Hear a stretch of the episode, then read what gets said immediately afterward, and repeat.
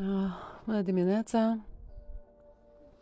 E 9.41 în Moldova și uh, de, cred că de vreo 6-7 zile am început o carte nouă. Am început-o la aeroportul de la Edinburgh. Uh, Lapte Negru de Elif Shafak. Am primit un dar de la Femeile de Marți și anume de la Ileana de Leonardo. Și uh, ea știe că anume prin ea am și devenit uh, fana Elif Shafak. Uh, pe fundal se aud mai multe sunete, un avion zboară prin cer, soțul meu aspiră prin bucătărie cu deconspiratorul, mai cântă păsările, eu sunt în curte, în una din curțile femeilor de marți. Și am zis, uh, ah, zboară insectele și eu sunt un pic uh, insectofobă. și am uh, savurat un pic de cafea și am zis să, să împart cu voi un pic din uh, ce mai citesc la moment.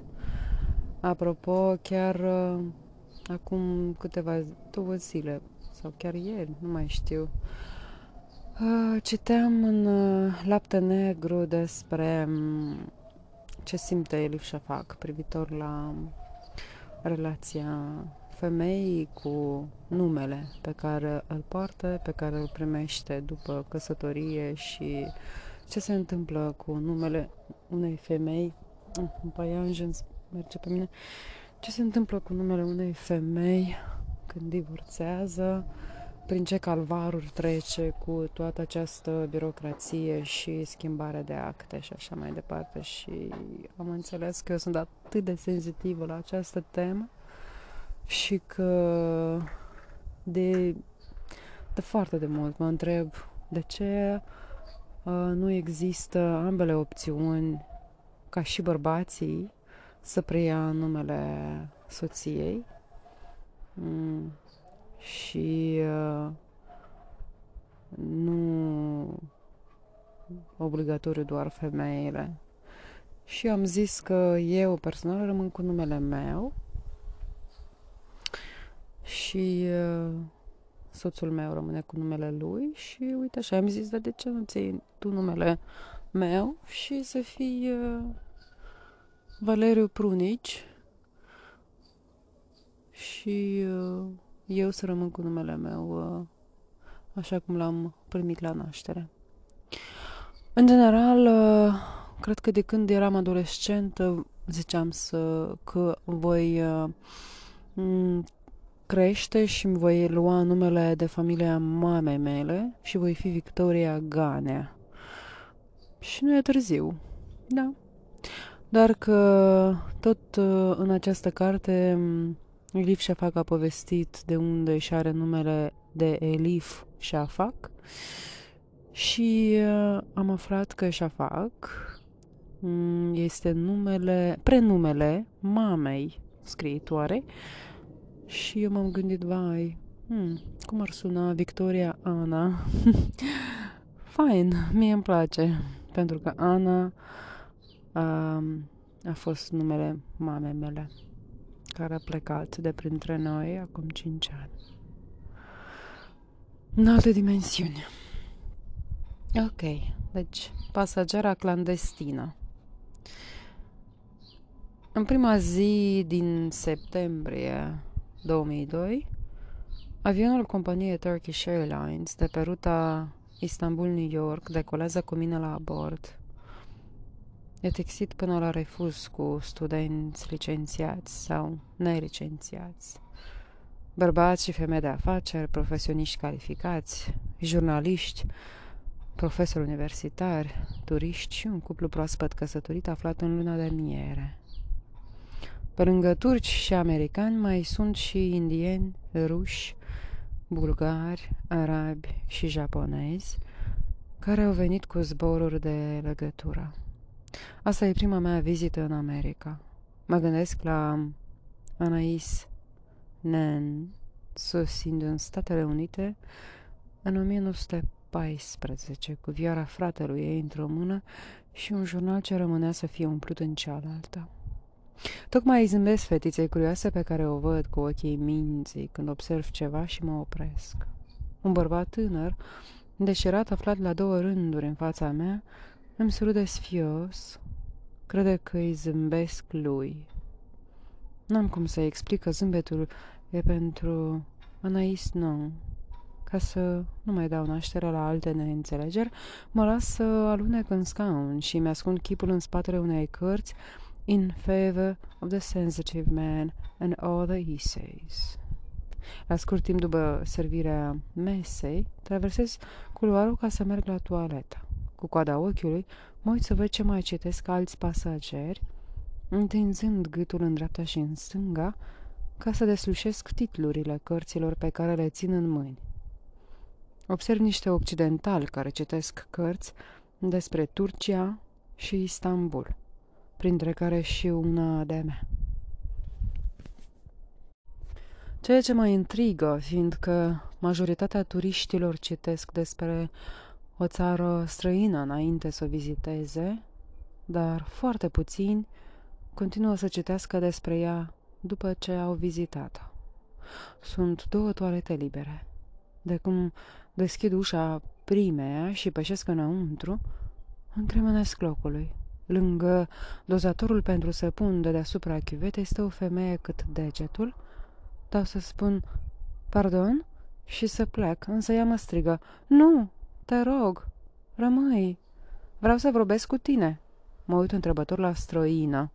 Semănă pe undeva cu membrele corului vocilor discordante.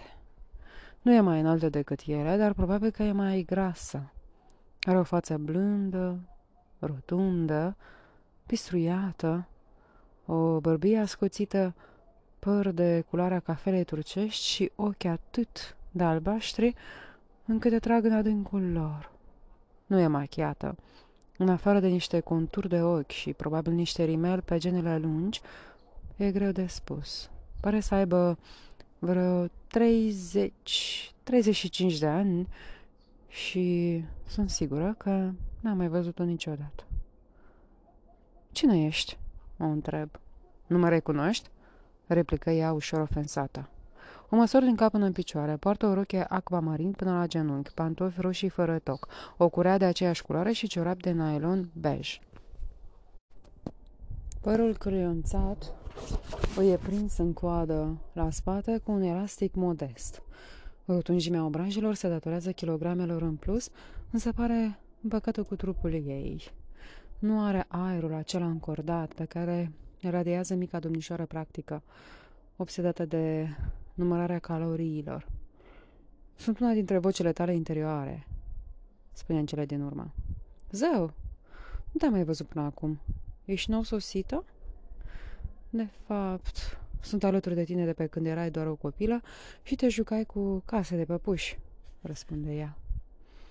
Nedumerită și total în ceață, o întreb cum o cheamă. Mi se spune mama budincă din Orez, de Orez. Izbucnesc în râs, dar când îi văd privirea încruntată, îmi înghit chicotelele... Chi, chi, chicotelele... chicotelele și mi-au o față serioasă. Văd că numele meu ți se pare amuzant, zice cu răceală. Îmi pare rău, n-am vrut să te jignesc. Când tac rușinată zâmbește. Mă surprinde doar că nu găsești deloc amuzante, amuzante numele celorlalte, spune. Nu râzi de Milede Cehoviană ambițioasă sau de domnișoara cinică doctă, așa e? Are dreptate. Nimic de zis. Am primit numele ăsta pentru că se întâmplă să fiu mămoasă și iubitoare. Continuă dând din mâini ca să-și sublinieze ideea. Zău! Șoptesc. Da, îmi place să atârn clopoței de vânt din bambus pe verandă, să cresc begonii în ghivece drăguțe, să pun murături de vara, să fac marmeladă de grapefruit roz. Știi tu? Să mă ocup de gospodărie. Știu cum să scot petele de cerneală din covoare, ce să fac în verșul ei cu de măsline, pe cea mai bună fustă, cum să curăț un ceai necruginit și alte trucuri importante. Fac pateuri și deserturi. Chiar una asta, una dintre rețetele mele, a fost prezentată într-o emisiune de gătit și au numit-o divina budincă de ureza mamei. Preț de aproape un minut nu spun nimic. Sunt sigură că trebuie să fie o greșeală și mă gândesc cum să-i dau vestea cu blândețe. O asemenea degețică n-are cum să fie sub nicio formă una dintre vocile mele interioare. Eu nu mă pricep nici măcar să sparg ouăle pentru omletă și n-am răbdare nici cât să fierb apă pentru ceai. Urăsc treburile gospodăriei și alte obligații domestice și le evit pe cât îmi stă în putere. Prietenii mei nu trebuie să afle, însă aș putea locui într-o cameră fără să fac curat zile sau săptămâni întregi, iar dacă situația scapă de sub control, prefer mai degrabă să schimb toată mobila decât să fiu silită să fac curat. Iar dacă întreaga casă e prea murdară, prefer mai degrabă să mă mut în alta nouă, decât să fiu silită să dau cu aspiratorul, să o frec cu peria și să o lustruiesc temeinic. Mă regăsesc foarte mult în aceste cuvinte. Am noroc de soțul meu care are talent de a face curățenie și atunci cu îndemnurile lui casa iese foarte curată și aranjată, că dacă ar fi după mine, ar fi exact ca aici, ca în cartea asta. Ok, să revenim la lectură. Părerea mea în privința asta e cea a unei cliente de hotel comode și bine îmbrăcate. Îmi place să dorm în patul meu știind că nu voi fi silită să spăl și să calc cearșafurile a doua zi. Mama budincă de orez strânge din buze și se strâmbă de parcă mi-ar putea citi gândurile. Nu mă lași niciodată să vorbesc. M-a aruncat în magazia personalității tale și apoi a uitat cu desăvârșire de mine. De atâția ani tot aștept să mă accepti și să mă iubești așa cum sunt. În clipa aia, un val și mai mare de rușine începe să-mi năpădească minte. Mă simt ca un părinte conservator de modă veche care și-a renegat fiul pentru că e homosexual și se preface că nici nu există. Asta am făcut oare cu latura mea maternă? Dar celelalte degețici, întreb, ele te cunosc? Sigur că da, replică mama budincă de orez, dar preferă să nu-ți spună nimic despre mine și despre tipa cealaltă. Ce vrei să spui cu tipa cealaltă? Dar nu mi-a în seamă întrebarea. Ca multe femei tinere și eu vreau să mă căsătoresc, să îmbrac o rochie de mireasă, să port un inel cu diamant, să cresc copii și să bat raioanele cu reduceri din supermarketuri. Dar mi-ai respins toate dorințele și le-ai disprețuit așa de mult că nici n-am mai fost în stare să pomenesc de ele. Am fost redusă la tăcere, reprimată, renegată. Mă gândesc din nou la Anais No, o femeie hotărâtă care spunea odată Viața obișnuită nu mă interesează, care credea că o scriitoare atât de critică nu va putea fi niciodată gospodină. Avea o latură rebelă, un stil de viață foarte dezordonat și mai mult de un, amân, mai mult de un amant alături. Viața se îngustează sau se lărgește în funcție de curajul fiecăruia, spunea ea. La ce te gândești? mă întreabă mama budincă de orez. La Naisno, murmur, neașteptându-mă să recunoască numele. Dar îl recunoaște. Of, iar scriitoarele alea avangardiste țâfnoase, răbufnește scuipând cuvintele. Știi care e problema cu tine? Citești prea mult. Asta e. Ia stai puțin. Ce fel de critică mai e și asta? Dar bate câmpii despre efectele îngrozitoare ale cărților asupra sufletului meu, lăsându-se tot mai purtată de val. Te-ai convins singură că nu poți să fii o femeie normală. De ce disprețuiești tot ce e obișnuit? Văzând că discuția capătă accente politice, încerc să mă strecor prin ea cu cea mai mare delicatețe. Hmm. Domnișoara cinică doctă spune mereu că toate nenorocirile care s-au abătut asupra omenirii sunt din vina oamenilor obișnuiți. O citează pe sclipitoarea filozofă evreică Hannah Arendt, care demonstrează că, de fapt, fascismul a apărut și s-a dezvoltat nu din cauza oamenilor răi, cu scopuri josnice, ci a oamenilor obișnuiți, cu intenții bune. O, Doamne!" exclamă ea, dând ochii peste cap. Vezi ce-ți faci singură? Eu vorbesc despre căsătorie, maternitate și brioșe și tu îmi răspunzi făcând aluzii la Hitler și la naziști. Încurcată mă uit la ea cu gura căscată, fără să clipesc măcar. Lasă-le pe celelalte degețici, continuă ea. Te macină pe dinăuntru de ani de zile. Nu sub aprecia frumusețea obișnuitului și a plăcerilor simple. Noi două ne putem distra de minune împreună. Chiar? Cum? Zâmbește încântată. Putem să mergem la piață în fiecare weekend și să cumpărăm dovlecei organici. Putem să așteptăm în fața magazinelor în zor cu termosurile în mâini.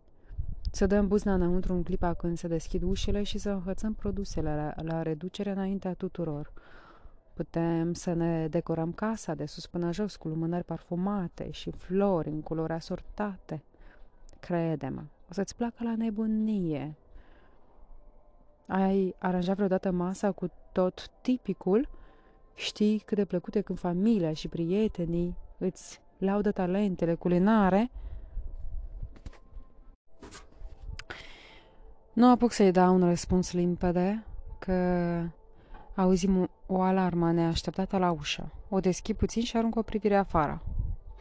Spre surprinderea mea, în fața toaletei s-a făcut coadă, iar prima la rând e Milady Cehoviana ambițioasă, în uniforma ei verde închis de general, lovindu-și bocancii meritărește și foindu-se pe loc. Pare să aibă nevoie urgentă la toaletă. O umbră de spaimă trece peste echipul mamei budincă de orez. O, nu, nu monstrul ăsta de femeie. Ce vrei să fac? Întreb. Te rog, nu le spune că sunt aici. Vrăjitoarele alea o să mă sfâșie. Are dreptate, Mire de Cehovian ambițioasă, cu perseverența ei, domnișoara cinică doctă cu pesimismul ei, mica domnișoară practică cu intoleranța ei pentru orice durează mai mult de 10 minute ca să-l prepari. Toate trei o să sfâșie pe mama bunică de orez. Trebuie să apăr de surorile ei. Pe fundal e conversație între soțul meu și nepot. Mm, trebuie să, să o apăr de surorile ei. Nu te teme, ești în siguranță cu mine. Nu o să suflu un cuvânt. Zâmbind călduros, mi-apucă mâna și mi-o strânge ușor. Degetele ei nu sunt bine îngrijite și cu manicura făcută ca are micii domnișoare practice, nici pline de inele ca ale lui Milady, cehoviana ambițioasă, nici roase, ca ale domnișoarei cinica doctă. Sunt asprite de muncă, trandafirii și durdulii. Sunt uimită de afecțiunea pe care o simt pentru ea. Dacă ea e latura mea maternă, nu e ciudat să simt că trebuie să mă port cu ea ca o mamă. Stai așa. Cum o să ajungi în America? Întreb. Ai viză? N-am nevoie de viză, îmi răspunde. Degețicile ca mine nici măcar nu sunt controlate la aeroport. Înțeleg de ce. Ar fi greu să găsești vreo urmă de terorism în ea. Nu mă îngrijorează lumea exterioară, spune ea. Doar ține pe scorpia aia cât degetul uh, departe de mine și o să fiu cât se poate de bine. Ok. Te rog, promitem că nu o să le mai lași niciodată să mă calce în picioare. Pe când chipzuiesc cum să-i evit rugămintea și cum să o scot din toaletă fără să o vadă celelalte degețici, avionul traversează o zonă cu turbulențe. Oh my goodness, m-am lungit în șezlong și uh, când ridic ochii uh, îmi apare în față un cer extraordinar de frumos, e soare afară. Ok, să continuăm lectura. Așa. Uh, pilotul anunță că toți pasagerii trebuie să se întoarcă la locurile lor și să-și pună centurile. Câteva clipe mai târziu deschid ușa. Coada s-a împrăștiat și observ că Milede Cehovian ambițioasă s-a întors deja la locul ei. Drumul e liber, îi spun mamei budinca de orez. Poți să ieși. O să ies, spune cu o voce cam tăioasă. Dar nu mi-ai promis încă nimic. E unul din acele momente când îmi dau seama că ar trebui să fiu absolut sinceră și să spun adevărul, însă din politețe sau din pură lașitate nu sunt în stare. În schimb, îi spun ce vrea să audă, deși în adâncul sufletului știu bine că nu-mi pot ține promisiune. Jur că nu o să le las pe celelalte degețici să-ți închiră gura. Un zâmbet larg îi înseninează chipul. Mersi, știu că pot să am încredere în tine. Apropo, cine e tipa cealaltă despre care vorbeai? Mă aud întrebând. O să o întâlnești la timpul potrivit? Dar de ce se ascunde? Nu se ascunde. Niciuna dintre noi nu se ascunde. Tu nu ne recunoști prezența. De ani întregi le dai atenție doar micii domnișoare practice. Domnișoarei cinica doctorului Miledei Cehoviană, ambițioasă și doamnei Dervish. Înțeleg, spun, deși nu sunt prea sigură. Ok, acum trebuie să plecăm. Păi, îmi pare bine de cunoștință. La fel, spune roșind. Bănuiesc că să ne mai vedem. Zâmbind încă, se strecoară pe ușă, mai rămân în toaletă câteva clipe tremurând ușor, neștiind dacă din cauza turbulențelor sau a confuziei din mintea mea. Încep să-mi dau seama că nu mă cunosc prea bine. De-a lungul întregii mele vieți de adultă, am favorizat unele voci interioare în dauna altora. Câte voci pe care îmi rămâne să recunosc mai sunt? Mă întorc la locul meu. Până când avionul aterizează în New York, nu mă pot gândi decât la asta. Un banchet sărbătoresc Simone de Beauvoir, chiar și la mai bine de 50 de ani după moarte, rămâne o divă în istoria mișcării feministe. La mormântarea ei, în 1956, mii de întoliați au auzit fraza de neuitat. Femei, îi datorați totul. O frază care spune multe despre carisma și despre moștenirea ei legendară. S-ar putea să nu fiți de acord cu tot ce a spus. S-ar putea chiar să nu vă placă personalitatea ei, dar nu puteți închide ochii la munca și la moștenirea ei intelectuală. Nu ne naștem, ci devenim femei. Este una dintre faimoasele ei afirmații. De secole, fetele erau învățate că cele mai importante roluri ale lor în viață erau sexualitatea, fertilitatea și maternitatea. Înarmate cu sarcina măruntă de a asigura continuitatea rasei umane, femeile tinere erau rare ori, dacă nu chiar niciodată, încurajate să studieze și să-și dezvolte talentele. În Franța, anilor 40, maternitatea era aproape o datorie religioasă, incontestabilă și sacrosanctă. Simon de Beauvoir știa ce vorbește, fiind crescută de o mamă care era totodată o catolică ferventă. Ducând o luptă înfocată împotriva normelor burgheze, ea a pus minuțios sub semnul întrebării instituțiile căsătoriei și maternității. A susținut că multe femei tângeau să se redescopere în copiii lor o necesitate psihologică, pe care clar nu o împărtășea. Ea și Sartre era un cuplu devotat, dar în același timp liber, independenți, încrezători și suficienți pentru celălalt. Viața marțială... Viața marțială... Viața maritală burgheză... Viața maritală burgheză era o țesătură de minciuni, înșelăciuni și jurăminte nerealiste de fidelitate. Hotărât să nu repete greșelile părinților, a făcut un pact. Aveau să-și spună totul. Amândoi erau deschiși la ideea de a încerca aventuri întâmplătoare. Pe deasupra, ea credea că să fii mamă e ceva incompatibil cu viața pe care și-o alesese ca scriitoare și intelectuală. Avea nevoie de timp, concentrare și libertate ca să-și realizeze idealurile.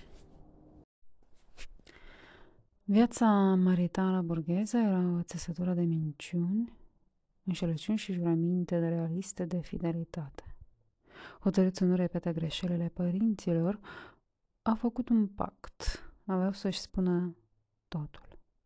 Amândoi erau deschiși la ideea de a încerca aventură întâmplătoare. Pe deasupra ea credea ca să fii mamă e ceva incompatibil cu viața pe care și-o alesese ca scriitoare și intelectuală. Avea nevoie de timp, concentrare și libertate ca să-și realizeze idealurile. În al doilea sex de de Beauvoir reiterează faimosul dicton al lui Hegel, după care nașterea copiilor merge adesea mână-mână cu moartea părinților. Totuși, în ciuda convingerilor ei în privința căsătoriei și maternității, scrierile lui de Beauvoir poartă adânc urmele unui alt adevăr, acela că dacă Sartre ar fi vrut să aibă copii, în dorința ei de a-i face pe plac, ar fi putut deveni mamă. Pur și simplu îl adora. Pentru ea, soarele unei noi societăți răsărea din adâncul ochilor lui. Era singurul bărbat pe care îl respecta mai mult decât îl dorea. Bărbatul ale cărui timp, operă și idei fusese silită să le împartă cu sute de alți oameni, dintre care unii erau femei mult mai frumoase și mai ambițioase decât ea. Și totuși știa cât de specială era în ochii lui. Din ziua în care drumurile li s-au întâlnit în anul 1929, pe când erau amândoi studenți la École Normale Supérieure, fusese multe lucruri pentru ea, tovarăș, iubit, tată, fiu, frate, tuture, prieten nedespărțit și vis imposibil. N-ar trebui să ne lăsăm păcăliți de cuvintele de alint pe care îi le adresează în scrisori omulețul meu sau ființa mea mică și dragă. Pentru ea era un gigant, un bărbat căruia îi se adresa întotdeauna cu dumneata. Dacă el ar fi vrut să-și întemeieze o familie, ea ar fi acceptat probabil. Chiar dacă era încredințată că maternitatea lui că maternitatea nu era de ea, deși rănită de infidelitățile lui Sartre, a continuat să apere pactul pe care îl făcuseră Simone de Beauvoir. Era o femeie a analizelor impecabile și conflictelor neașteptate. Dacă societatea largă nu era pregătită să abordeze condiția de mamă într-o lumină critică, cercurile intelectuale, progresiste și receptive prin definiție, erau la fel de nepregătite, ca să nu mai pomenim că erau uh, disproporționat de masculine. Exista o tăcere vastă în lumea cărților, când venea vorba de subiecte precum sindromul premenstrual, depresia postnatală sau menopauza. La fel, aproape nimeni nu scria despre acel triunghi al Bermudelor compus din soția ideală, gospodina harnică, mama altruistă, în vârtejul căruia dispăreau talentele creatoare ale atâtor femei. Într-un astfel de mediu, de Beauvoir a avut de înfruntat prejudecăți și clișee adânc înrădăcinate. A scris și a vorbit cu fervoare despre cum femeile sunt forțate să aleagă între minte și trup. La critica deopotrivă, a, la, le critica deopotrivă și pe femeile care își însușiseră de bunăvoie inegalitățile de gen, socotindu-se inferioare perecheilor masculine.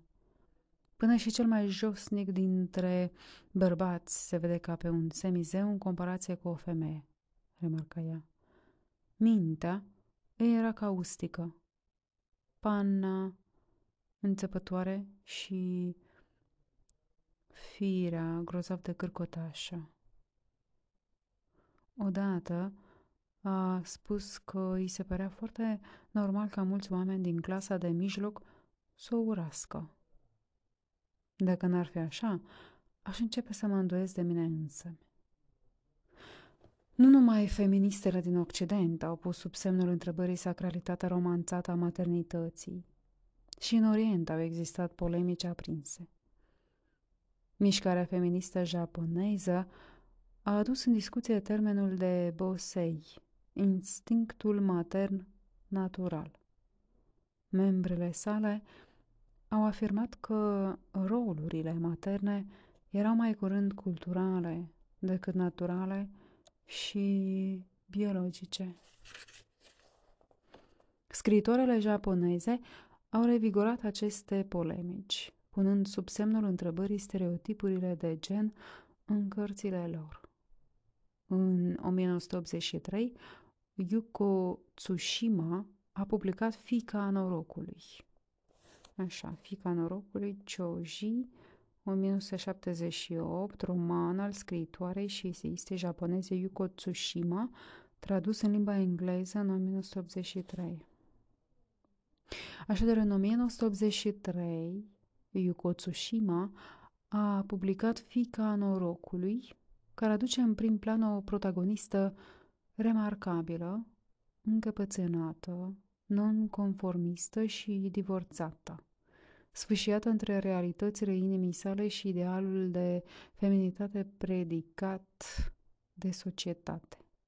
Deși nu se consideră neapărat o scritoare feministă, Tsushima a explorat critic teme precum uh, genul și sexualitatea în scrierile ei, poate că e legată spiritual de altă autore japoneză a secolului trecut, Toshiko Tamura, una dintre cele din tâi și cele mai tranșante scriitoare ale țării, din ale cărei drepturi de autor după moartea ei neașteptată, în 1945, s-a instituit un premiu pentru scriitoare, într-o poveste intitulată O scriitoare.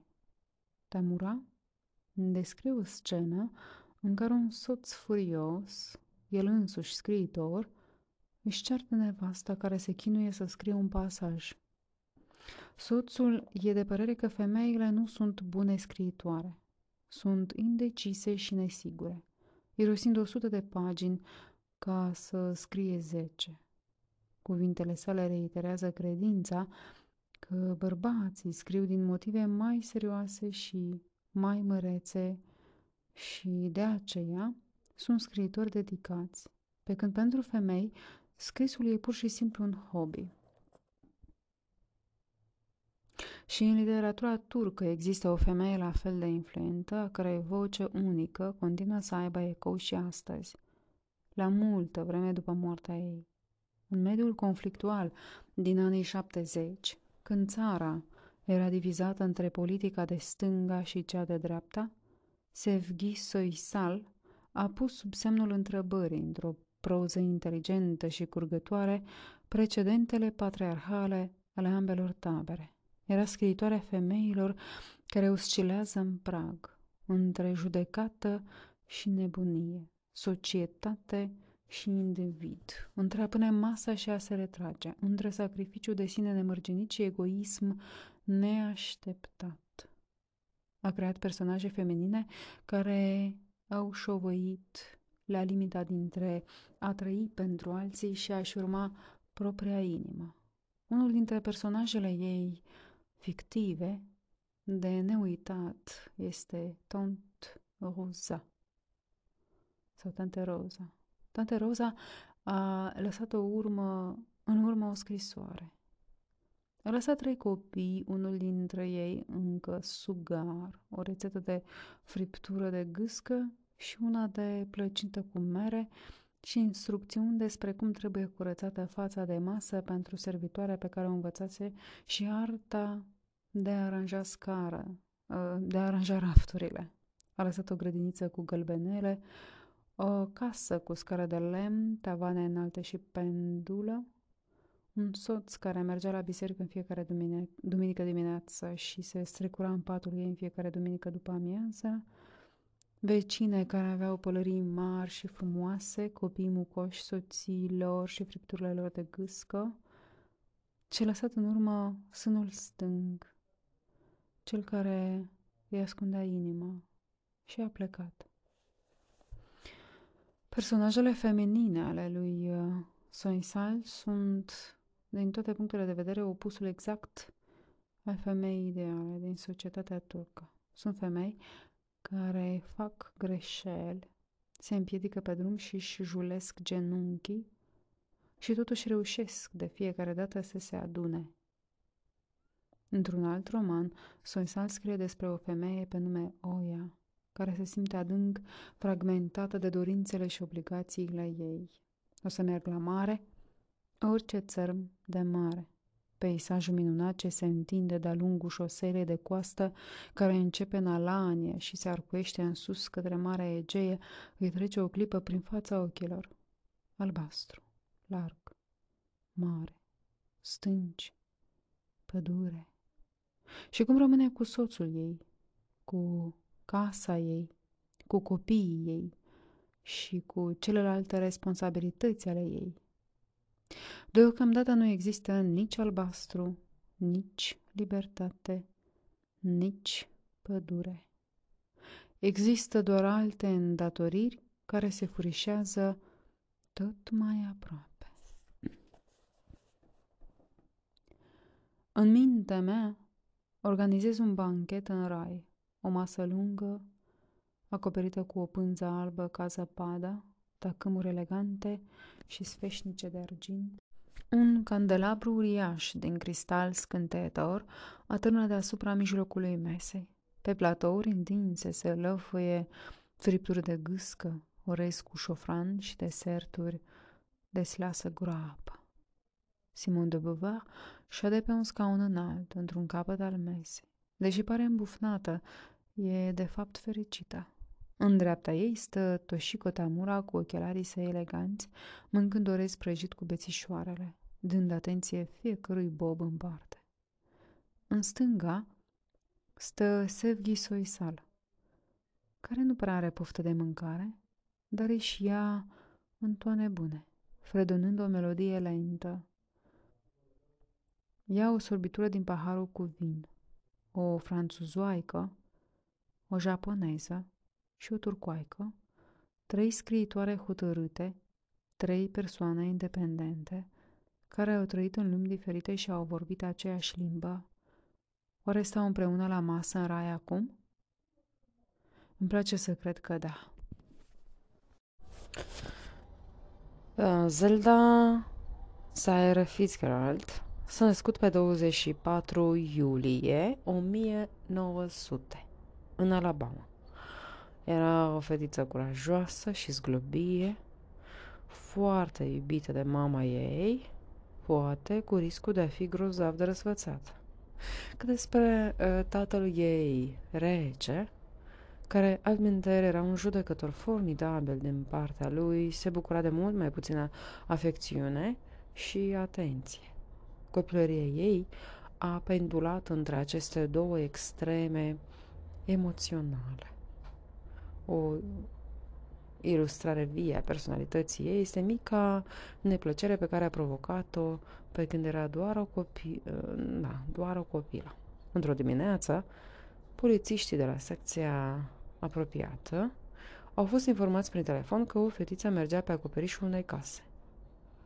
Când au ajuns la adresa respectivă, au găsit-o pe micuța Zelda, stând pe acoperiș și așteptându-i. După îndelungi discuții, au reușit să o dea jos. Adevărul din spatele poveștii a fost descoperit ceva mai târziu. Zelda însăși chemase poliția. Mai întâi telefonase, apoi se urcase pe acoperiș, se târse chiar până pe margine și se așezase, așteptând să fie salvat.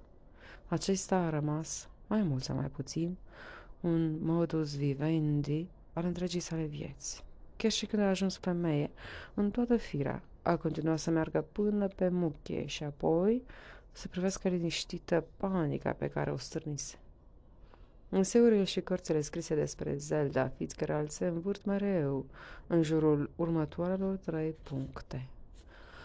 A fost soția și marea iubire a lui Scott Fitzgerald, a fost ea însă și o artistă talentată, a făcut o groază de terapie, a suferit de depresie și s-a sfârșit din viață ca într-un ospiciu.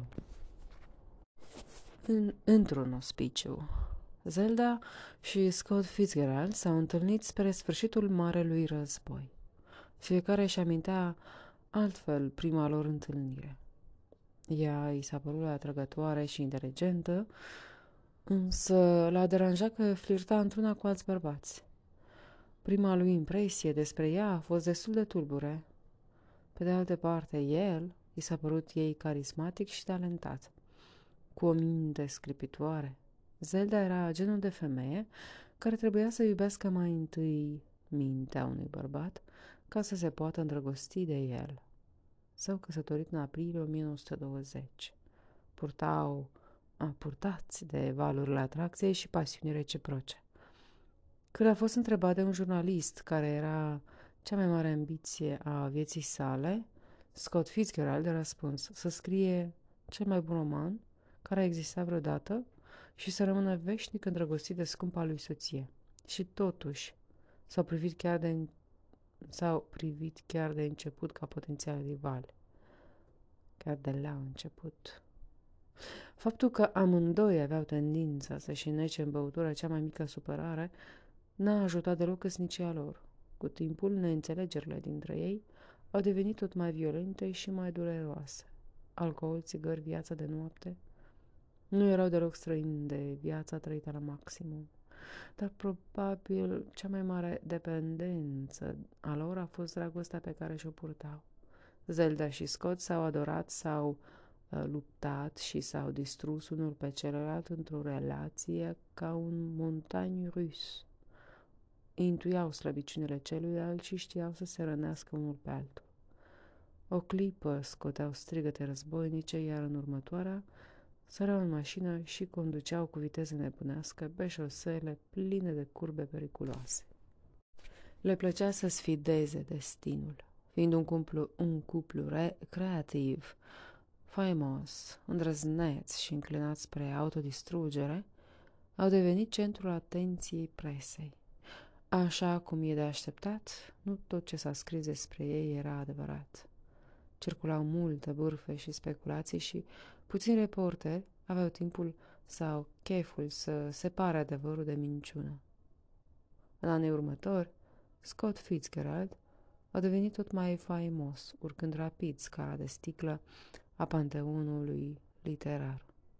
Surprinzător e că personajele despre care scria și temele pe care le aborda era adesea inspirată de Zelda. Unele dintre personajele sale vorbeau exact ca ea. Oare Fitzgerald fura idei de la soția lui? Oare șterpelea părți din ce scria ea? Din când în când, Zelda spunea în bagiocură că bucăți din jurnalele pe care le ținea acasă sfârșeau în romanele soțului ei, uneori paragrafe întregi. Într-o recenzie la cei mai frumoși și blestemați, pe care a scris-o pentru New York Tribune, a făcut publică următoarea insinuare. Mi se pare că pe una dintre pagini am recunoscut o bucată dintr-un vechi jurnal care a dispărut misterios la scurt timp după căsătorie și fragmente de scrisori care, deși modificate considerabil, îmi sună ciudat de familiar. De fapt, domnul Fitzgerald, parcă așa își scrie numele Parcă pare să creadă că plagiatul începe acasă. Probabil că fiecare scriitor e un soi de hoț de buzunare, furând inspirație din viața reală, precum coțofenele care nu rezistă să nu șteargă cu obiectele strălucitoare. Autorii fulfie din aripi pe cerul fără margini, căutând subiecte despre care să scrie, și când găsesc unul, îl înhață. Oricum ai privi lucrurile, chestiunea pro- proporție în care patentul literar îi aparține Zeldei sau lui Scott Fitzgerald, n-a fost rezolvată pe deplin nici în ziua de azi. Faima și recunoașterea i-au adus prea puțină fericire lui Scott Fitzgerald. Înconjurat de femei care îl admirau, critici care îl lăudau și reporteri care vedeau în fiecare mișcare a sa un material picant despre care să scrie, a început să bea zdravă, când nu se gândea la următorul roman, își zăvra mintea de lume. Când nu scria, se îmbiba cu alcool, adormind uneori pe unde nimerea. Zelda era cel puțin la fel de nefericită ca el. Nu erau fericiți împreună, dar nu puteau nici să se despartă și să meargă fiecare pe drumul lui. Ca două zmeie, ale căror sfor se încurcaseră, au continuat să se sucească și să se răsucească unul în brațele celuilalt. Prietenia care s-a înfiripat între Scott Fitzgerald și Ernest Hemingway în această perioadă i-a năucit pe istoricii literari. Cei doi au fost nedespărțiți o vreme, doi scritori boemi care beau împreună până cădeau sub masă.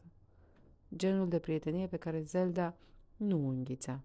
Îl găsea pe Hemingway prea macho, prea plin de sine. Credea că nu e o companie potrivită pentru soțul ei.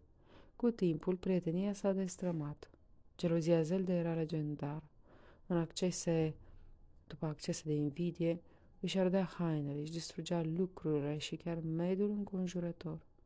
Odată la o petrecere chic aglomerată, și-a scos bijuteriile pe care le purta și le-a aruncat în apă clocotită, în încercarea de a face supă de bijuterii. Era adesea orbită de furie.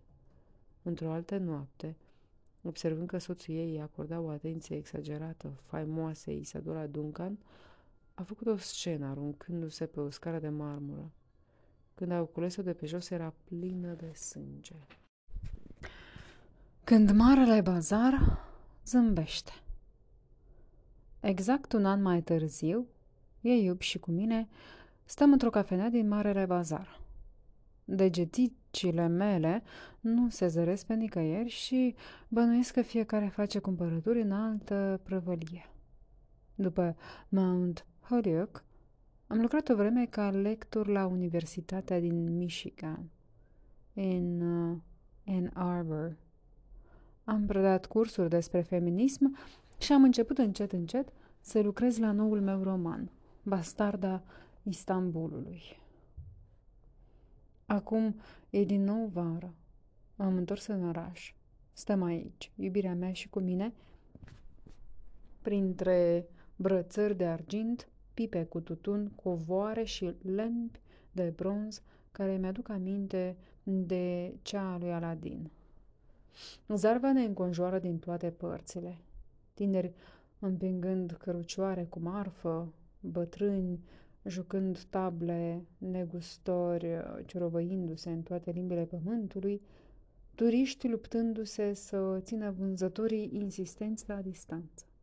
Ucenici cârând pahare de ceai pe tef de argint, pisici meunând în fața restaurantelor, copii hrănind pisicile când părinții nu sunt atenți. Fiecare în lumea lui.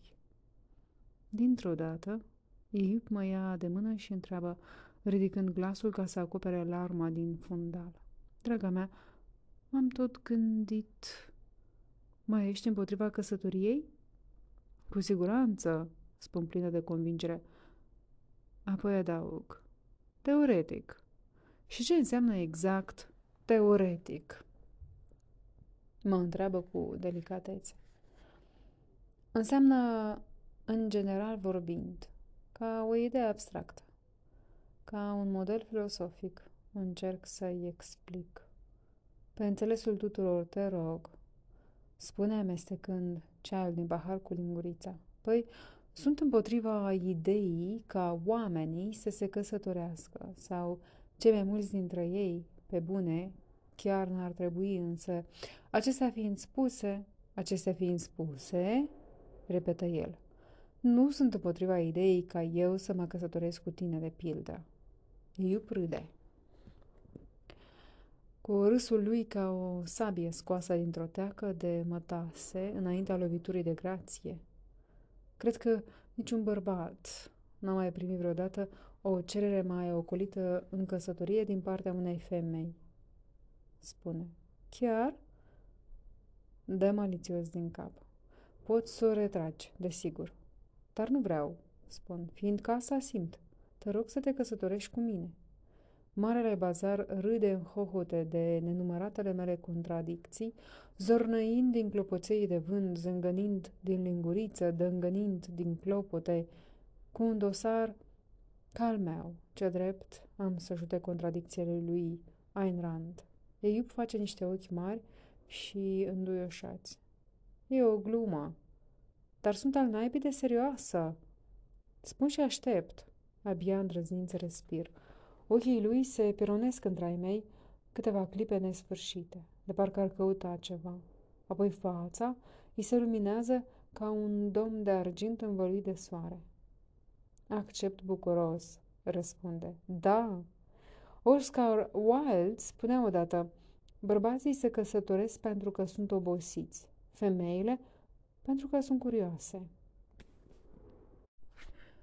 Dar dacă e cineva obosit aici, cel mai probabil eu sunt aia.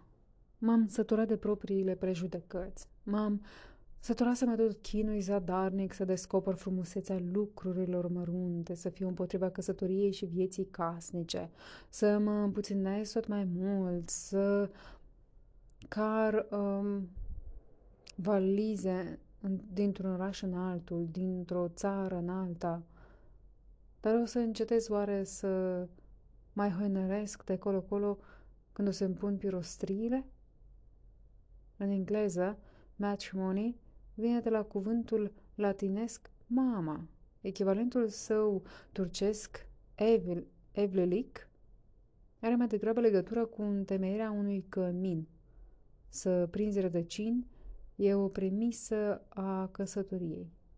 Știi că nu suport să stau locului spun plină de vinovăție. Am observat, zice Eiup.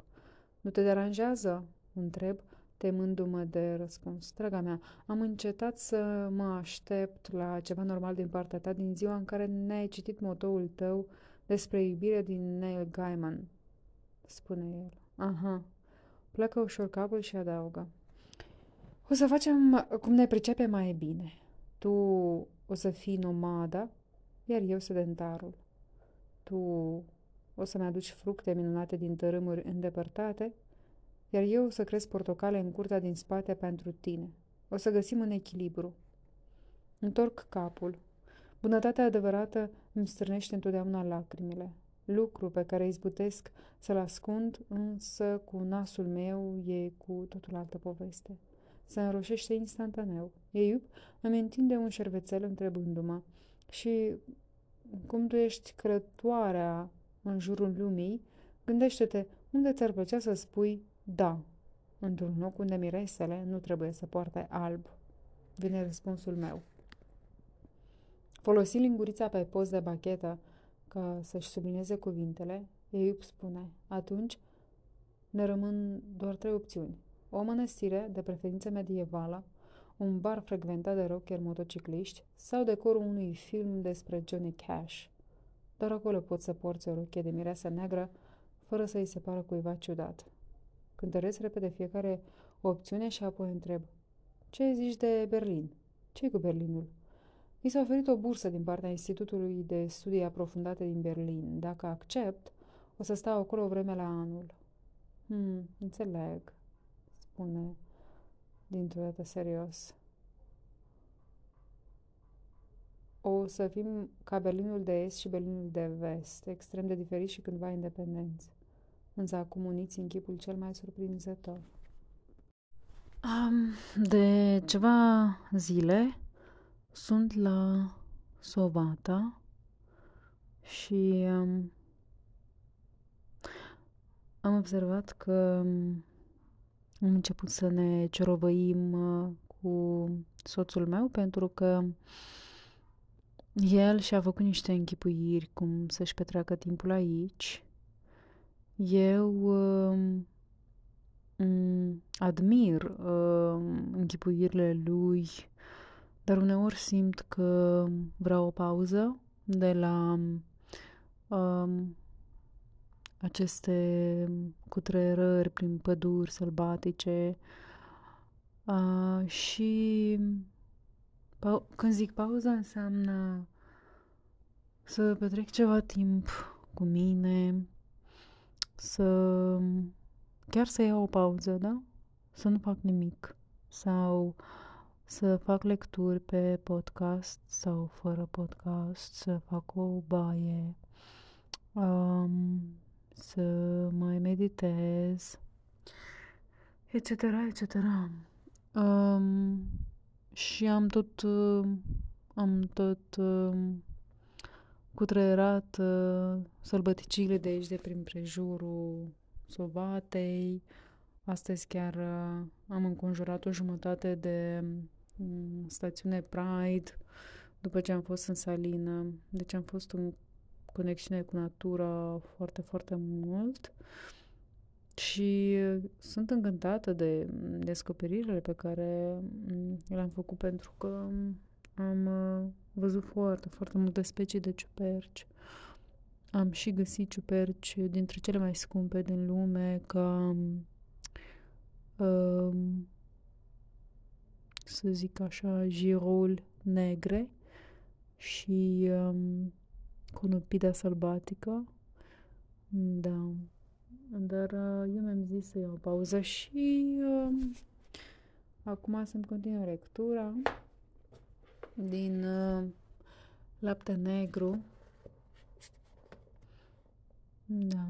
Și simt că am făcut o alegere faină. Ok. Așadar, femei mici, inimi mari. Unul dintre personajele mele feminine preferate din adolescență era Joe din Little Women. Cartea a apărut în română cu titlul Fiicele doctorului March sau Micuțele Doamne. Joe, scriitoarea, Joe, visătoarea, Joe, sora romantică, aventuroasă, idealistă și independentă. Când sora ei, Amy, i-a ars manuscrisul, Singurul exemplar, doar că să se răspune, am fost îngrozită. Mi-a luat mult să iert pe Amy, cu toate că Joe însăși nu era nevinovată. La urma urmei, noi invitase pe Amy la joacă și aproape necase când patinau. În orice caz, povestea celor patru surori, March, în vremea războiului civil din America, era foarte diferită de viața mea de copil, al unei mame turcoace singure și, totuși, multe lucruri mi erau familiare. Tatăl absent, lupta cu greutățile bănești, nerespectarea rolurilor de gen, în asta consta puterea cuvintelor lui May Alcott, să creeze o saga universală în care să se regăseau milioane de oameni de pretutindeni. Trebuie să fii înzestrată cu destul talent vrăjitoresc ca să faci o poveste scrisă la sfârșitul secolului XIX să prindă cititori de pe întreg globul după mai bine de un secol.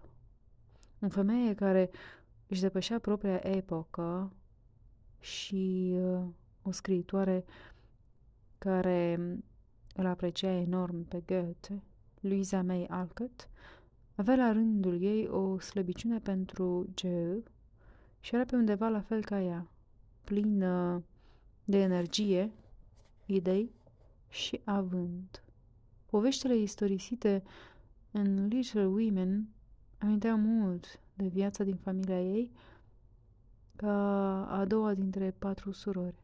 Observa ca culoarea minte oamenii pe care îi întâlnea, reținea discuțiile pe care le auzea și le incorpora pe toate în poveștile sale. Plănuind mereu noi romane, trăind intrigele din mintea ei și scriind ori de câte ori avea inspirație, era hotărâtă să-și câștige până din scris. N-am avut niciodată un birou, spunea ea. O foaie de hârtie și un gondei îmi sunt de ajuns și un vechi atlas pe genunchi e tot ce-mi doresc. Când a fost publicat romanul Little Women, i-a adus autoarei sale o faimă și un succes care îi întreceau așteptările modeste. Alcăt scria cu pasiune, uitând uneori de mâncare și de somn. Probabil faptul că cititorii și criticii voiau să vadă o continuare a poveștii a motivat-o și a limitat-o deopotrivă. Plănuise inițial că Joe n-avea să se mărite, câștigându-și pâinea cu sudarea frunții, însă editorul ei a fost de altă părere, presată, fără încetare de editor și de alții, a introdus în viața lui Joe un personaj masculin, profesorul Baer. Iar cititorul știa că Joe era sfâșiată între două impulsuri, simțul responsabilității față de familie și dorința de a-și dezvolta personalitatea și de a fi liberă. Voi căuta să fiu așa cum îi place lui să-mi spună o mică femeie și să nu fiu necioplită și nesăbuită, ci să-mi fac datoria cum trebuie aici, în loc să-mi doresc să fiu în altă parte. Luptându-se cu așteptările familiei, Joe alege în cele din urmă căsătoria și viața casnică în locul unei cariere scriitoricești. O decizie drastică pe care Alcott însăși n-ar fi luat-o niciodată. Alcott privea instituția căsătoriei cu suspiciune. Îi era clar că femeile care voiau să stea pe propriile picioare le va fi foarte greu să se adapteze la viața conjugală. Libertatea e un soț mai bun decât iubirea pentru multe dintre noi. Spunea ea, insinuând că pentru o scriitoare Uneori singura cale de a se bucura de libertate e să rămână nemăritată. Sora ei, May, o pictoriță inspirată, prolifică, ce alesese să trăiască în străinătate, avea o căsnicie fericită, părea să fie o femeie care își realizează își realizase toate visele, o carieră de succes și o căsnicie bună. Louisa May Alcott își compara singurătatea cu realizările surorii sale, spunând A căpătat întotdeauna cei mai bun în viață și a meritat-o. Din nefericire, May a murit la scurt timp după ce a născut o fetiță. Ultima ei dorință a fost să-i trimită fetița, botezată Louisa May, după mătușa ei și alintată cu numele de Lulu, surorii sale, ca să o crească. Așa se face că Luiza Alcăt, care nu s-a căsătorit niciodată, s-a pomenit crescând-o pe fica surorii sale. I-a dăruit copilei toată dragostea și chiar a scris povestiri pentru ea, creând astfel ceea ce se va numi mai târziu Biblioteca lui Lulu. În al doilea volum din seria Little Women, intitulat Good Wives, e un pasaj minunat unde Alcott descrie nevoia lui Joe, dar presupun că și a ei însăși, de a scrie literatură. Cred că e una dintre cele mai bune descrieri ale procesului creator așternute vreodată pe hârtie și nu pot să nu zâmbesc de fiecare dată când o citesc. Nu se credea deloc un geniu, dar când o copleșea dorul de scris, se lăsa cu totul în voia lui și ducea o viață fericită, fără să ia seama la lipsuri, griji și vremea rea, adăpostindu-se mulțumită într-o lume închipuită, plină de prieteni aproape, la fel de real și de dragi ei, precum cei în carne și oase. O scriitoare mereu sârguincioasă și o cehoviană prin fire, Alcott spunea, Nu vreau să trăiesc dacă nu pot fi de folos. Așa a și murit, când n-a mai putut scrie din cauza bătrâneții, în Boston, în 1888. Uh, Mary Ann Evans născută pe 22 noiembrie 1819, era o copilă timidă, introvertită și emotivă, care îi plăcea să citească și să învețe. Povestea vieții ei a fost marcată de tot soiul de transformări, o călătorie ce a preschimbat-o în scriitoarea neliniștită, voluntară și directă, cunoscută de toată lumea drept George Eliot. Când avea 32 de ani, s-a îndrăgostit de filosoful și criticul George Henry Lewis. El era însurat, dar avea o căsnicie deschisă, chiar și după standardele de astăzi. Soția lui, Agnes, avea un alt iubit și, când a rămas însărcinată cu acesta, Lewis a fost fericit să-i dea numele lui. Deși au rămas căsătoriți legal, cei doi au încetat să se mai considere soț și soție. Mary Ann și George trăiau împreună. Ea i-a adoptat pe fiii lui. Nu era ceva neobișnuit în societatea victoriană ca oamenii să aibă relații în afara căsătoriei, însă franchețea cu care își afișau ei iubirea era pur și simplu scandaloasă. Într-o epocă în care nu existau multe scriitoare, ea nu numai că scria după pofta inimii, ci a devenit și redactor adjunct la Westminster Review. O vreme și-a luat pseudonimul Marian Evans, modelându-și numele, văzând cum se simte cu un criptonim masculin, vrând să se distanțeze de autoarele care scriau romane de dragoste, a hotărât că are nevoie de un nume masculin. În cinstea iubirii sale pentru Lewis, a adoptat numele lui mic, George, și apoi a ales numele de familie Elliot, pentru că se potrivea bine cu el.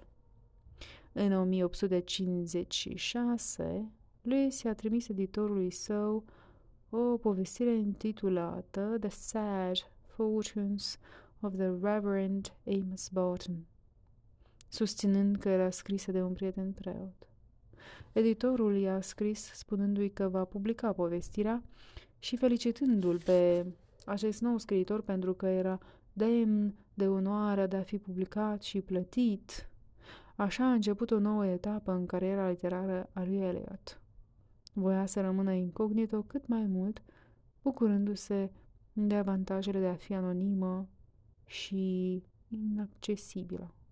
Pseudonimul ei i-a permis să transcende rolurile de gen victoriene și să-și croiască o sferă mai largă în viață. Într-o seară, la o petrecere, lui s-a citit tare o povestire captivantă de a lui Eliot și i-a rugat pe oaspeții săi să ghicească ce fel de om era autorul. Toți au ajuns la concluzia că povestirea era scrisă de un bărbat, un cărturar de la Cambridge, bine educat, un pastor căsătorit și cu copii. Răspunsuri asemănătoare s-au primit și când povestirile lui Eliot au fost trimise altor scriitori. Numai Charles Dickens s-a gândit că autorul trebuia să fie femeie. Numai el s-a prins.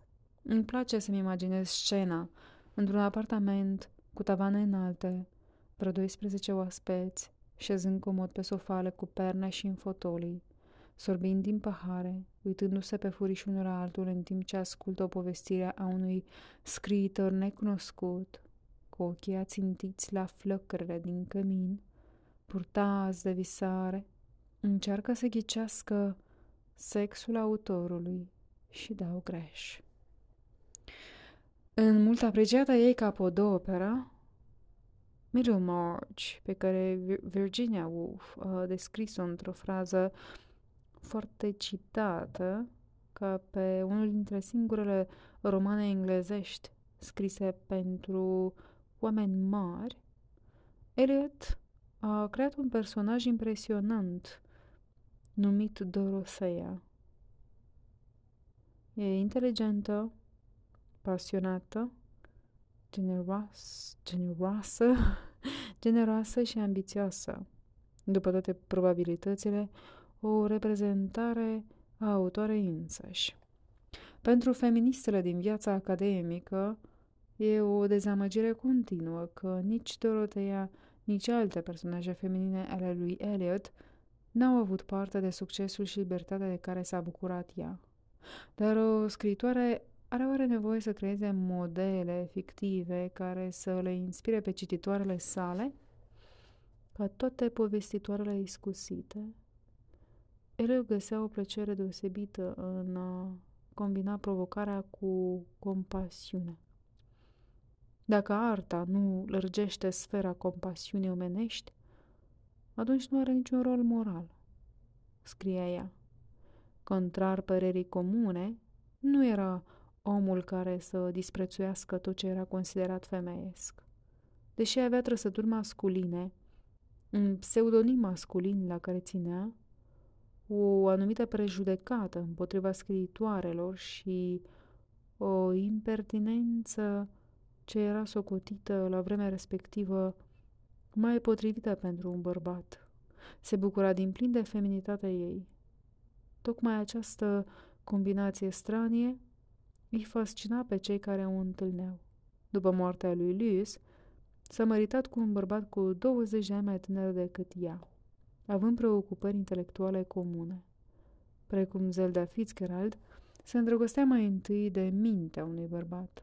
Precum Ayn Rand putea fi tiranică în relațiile intime. A murit la scurt timp după aceea, în 1880. La vârsta de 61 de ani, a fost înmormântată în cimitirul Highgate, într-o zonă rezervată disidenților religioși, negăsindu-și locul nici în moarte. Louisa May Alcott și George Eliot, două scriitoare contemporane cu o pasiune comună pentru povestit. Una dintre ele, potrivită ca vocea scriturii feminine, iar cealaltă, cunoscută ca o autoare defeminizată, amândouă la fel de neconvenționare în felul lor. Ele mi-au reamintit în alt secol și altă cultură că o femeie poate urma o altă cale decât căsătoria convențională și condiția de mamă. Poate căsătoria este mai puțin un aranjament legal sau o instituție socială cât o carte ce își așteaptă interpretarea. Fiecare cititor sau cititoare imprimă textului propria perspectivă și citește până la urmă povestea cu totul altfel. Un albastră, una roz. La doi ani după ce am spus da, în Berlin, tremur ca o frunză pe podea băie din Istanbul. Plăcile de faianță de pe pereți au culoarea smaraldului și sunt presărate cu liane de ederă de un verde închis. Un decor foarte potrivit când te simți ca o frunză. Mi-am petrecut ultimul an și jumătate predând la Universitatea din Arizona. Ca profesor titularizabil, cu normă întreagă la Departamentul de Studii despre Orientul Apropiat. Mutarea din răcorosul Ann Arbor în însoritul Tucson a impus o schimbare radicală în garderoba mea care, slavă Domnului, era alcătuită doar din două valize. În tot acest timp, am făcut într-una naveta între Taxin și Istanbul. Iar acum, iată-mă aici, stând sprijinită cu spatele de cadă, respirând adânc ca să-mi liniștesc bătăile nebunite ale inimii. Ține în mână un obiect micuț, pare ciudat să atribuie atâta importanță unui obiect atât de mic și pe deasupra din plastic, însă așa stau lucrurile. Pe spatele cutiei în care era ambalat, scrie. Două linii apărute pe ecran indică sarcina. O singură linie albastră indică absența ei. Dar deocamdată evit să mă uit la ecran, concentrându-mă în schimb asupra oricăror alte detalii neînsemnate, precum data expirării sau producătorul. E fabricat în China. De aia n-a constatat decât o treime din prețul celorlalte teste de sarcină pentru acasă, la, de la farmacie. Mă întreb cât de sigur e. Nu scrie oare în ziare că jucăriile fabricate în China produc alergii? Dar testele de sarcină chinezești ar putea oare furniza rezultate pozitive false?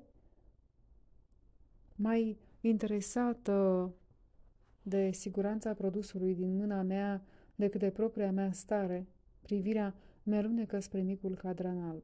Ușurare. Oh, ce bine! Nu se vede decât o singură linie, albastră.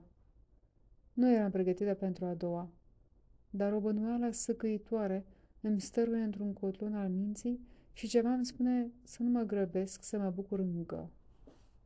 Apoi, exact cum mă temeam după ceva timp, apare linia roz. De ce nu se ivește întâi linia roz și abia după aia cea albastră? Sau de ce nu apar amândouă odată? Așteptarea ar fi mai scurtă și neliniștea mult mai mică. Oare producătorii chinezi au conceput testul astfel ca să facă mai incitant pentru femei? Îmi trebuie câteva minute ca să încetez cu cârtelele împotriva producătorilor chinezi și să-mi accept situația. Încet, dar sigur, mintea mea înțelege ceea ce inima a acceptat deja. Sunt însărcinată. Și acum simt nevoia să vorbesc cu cineva. Însă, cu cine? Primul gând care îmi trece prin cap e să mă consult cu degeți, degețicile mele. Dar renunț repede la idee. Nu pot să le spun nimic încă. Mai ales lui Milady Cehovian ambițioasă, care mă tem că va dărâma toată casa. Nici domnișoarei cinica doctă, cu siguranță nu pot să-i spun nici ei. Chiar și să vorbesc cu doamna Derviș pare o idee proastă. Nu-mi va da niciun sfat ca să ies din caz. În schimb, va avea pretenția să rezolv totul de una singură. Dar sunt prea speriată pentru asta. Cu cine aș putea vorbi dacă nu pot vorbi cu ele? Atunci mi amintesc de mama budincă de orez. E singura dintre degețici care știe ceva despre copii și sarcină. Dar pe unde o fi acum? Ce-o fi făcând? N-am mai vorbit cu ea din noaptea aia, sub ramurile copacului creier. Trebuie să o văd urgent, dar oare va dori să vorbească cu mine? Sunt sigură că e încă foarte supărată și va refuza să răspundă dacă îi trimit o invitație. Cred că ar trebui să mă duc să o caut. Apuc din nou lumânarea pulpuitoare și cobor în labirintul sufletului meu. Ca și înainte, totul mi se pare foarte derutant acolo jos, unde nu sunt indicatoare de străzi și nici semafoare. Nu știu unde locuiește mama budincă de orez și nu-mi pot închipui cum arată casa ei. După vreo oră de colindat, reușesc să o găsesc. E făcută dintr-o cutie de lapte cu perdele de dantelă la ferestre și ghivece cu lalele, garoafe și zambile pe pervazuri. Apăs pe butonul soneriei. Când o melodie veselă, apuc din nou o lumânare pulpuitoare și cobor în labirintul sufletului meu. Ca și înainte, totul mi se pare foarte derutant acolo jos, unde nu sunt indicatoare de străzi, și nici semafoare. Nu știu unde locuiește mama budincă de orez și nu îmi pot închipui cum arată casa ei. După vreo oră de colindat, reușesc să o găsesc. E făcută dintr-o cutie de lapte cu perdele de dantelă la ferestre și uh, ghivece cu lalele, garoafe și zambile pe pervazuri. Apăs pe butonul soneriei, cântă o melodie veselă ca trilurile de păsări. Ce vrei?" întreabă când deschide ușa și dă cu ochii de mine. Poartă o rochie cu trandafiri și are părul prins în creștet cu clame de toate culorile. Parcă s-a mai îngreșat puțin. În picioare are niște papuci fucsia cu pompoane. Poartă un șorț de bucătărie roșu cu buline albe, care are scris pe piept super bucătăreasă. Un miros divin răzbate din casă, ceva dulce și fructat. Vreau să-mi cer iertare că ți-am frânt inima. Sunt spăsită. Nu știu cum să mă revanșez și mă tem că acum s-ar putea să fie prea târziu. Avem de vorbit urgent despre ceva. Pot să intru? Îmi pare rău, zice ea cu răceala. Mă cam grăbesc și n-am timp de tine. Apoi aruncă o privire peste umăr spre blatul de bucătărie, de parcă s-ar pregăti să-mi trântească ușa în nas. Poate chiar se pregătește? Am niște mâncare pe foc, spune. Fac kebab de vită cu anghinare. E o rețetă specială și cere mare atenție. Mai fac și niște marmeladă de căpșuni. Dacă fierbe prea mult, se zaharisește. Trebuie să mă întorc la treabă. Așteaptă puțin, te rog. Vorbele, vorbele mi se împotmolesc în gâtlej, însă reușesc până la urmă să articulez o frază inteligibilă. Ascultă, nu știu ce să fac și sunt speriată. Sunt, simt nevoia să vorbesc cu cineva, dar nicio altă degețică nu o să înțeleagă. Numai tu mă poți ajuta. Și de ce mă rog? Întreabă ridicând dintr-o sprânceană. Pentru că sunt însărcinată. Ușa se deschide dintr-o dată larg. Un țipă de încântare străpunge văzduhul și mama budincă de urez dă fuga afară, cu chipul plin de însuflețire și brațele desfăcute, țopăie încolo și încoace de bucurie. N-am văzut niciodată pe cineva care să primească o veste cu atâta voioșie și o clipă mă tem că și-a pierdut mințele. Felicitări! strigă, privindu-mă cu ochii mari, ca un copil la circ. Ascultă-mă, te rog.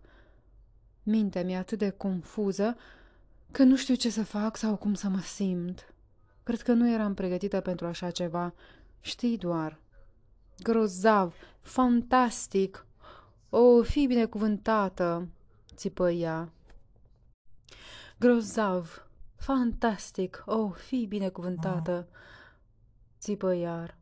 Intră, Intră, lasă-mă să te servesc cu ceva. Trebuie să mănânci mai mult acum. În ora următoare nu fac decât să înfurec. Deși nu mă poate convinge să mănânc carne, mă pune să devorez o felie zdravăne de tartă cu brânză și zmeură. Apoi mendeasă în gura pateuri de casă și lingurițe de marmeladă. Când e pe deplin convinsă că nu mai sunt în stare să mănânc nimic, se lasă pe spătarul scaunului, cu un aer dintr-o dată Serios. Măi, măi, va să zic că așa stau lucrurile. Spune. Deci vrei să te ajut? Nu-mi place schimbarea din glasul ei. Totuși îmi convințeți în cap. Bine, o să te ajut. Dar cu o singură condiție. Care? Să fie o schimbare de regim politic. Nu mai trăim sub legea marțială, s-a înțeles? S-a terminat cu lovitura de stat. Sigur, nicio problemă, spun docilă ca o oaie. Mi-am dorit mereu să văd corul vocilor discordante evoluând spre o democrație matură. Va fi începutul unei noi ere. Ei, aici, spune ea, cuprinsă dintr-o dată de un acces de tuse. Ți-a rămas ceva în gât? Mama budincă de orez se îndreaptă de spate. Trebuie să clarific un lucru, spune. Eu nu militez pentru democrație. De fapt, vreau să mă întorc la monarhie, doar că de data asta eu voi fi regina. Probabil glumește. Sunt gata să-i râd în nas, însă ceva din privirea ei mă oprește în plin avânt. Cât am fost oprimată, era democrație? Întreabă ea. De ce aș tolera un stat democratic acum când sunt la putere? Ochi pentru ochi și dinte pentru dinte. A venit timpul să trâmbițez vestea.